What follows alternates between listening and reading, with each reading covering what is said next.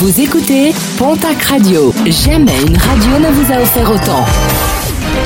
L'information locale à 9h, c'est sur Pontac Radio. Bonjour Jean-Marc Courage Sénac.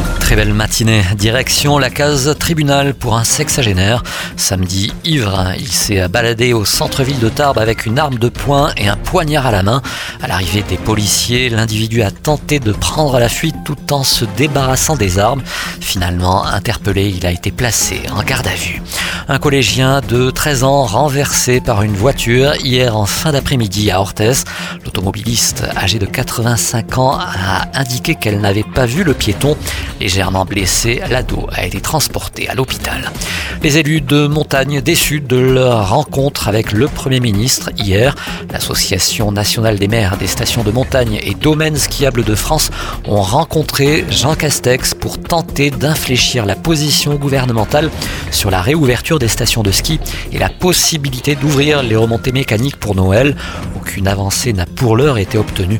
Un appel à manifester a été lancé pour ce jeudi. Torail débouté sur le bassin de Lac, le juge des référés a rejeté les demandes de l'industriel confronté depuis plusieurs semaines à un bras de fer avec les syndicats dans le cadre d'un plan de réorganisation avec des suppressions de postes à la clé.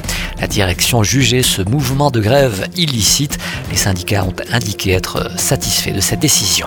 Vous le savez, la palombe bleue sera de retour en 2022 au départ de Tarbes. C'était déjà acté, mais la palombe bleue le sera également au départ d'Andaï. Annonce faite ce week-end par Jean-Baptiste Djebari, chargé des transports. Le célèbre train de nuit entre Paris et le sud-ouest avait cessé de circuler, c'était en 2017, et cela alors que l'État jugeait sa fréquentation trop faible.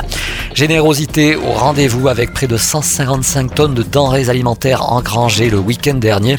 La banque alimentaire du Béarn et de la Soule a réalisé une collecte d'automne supérieure de près de 15% à celle réalisée en 2019.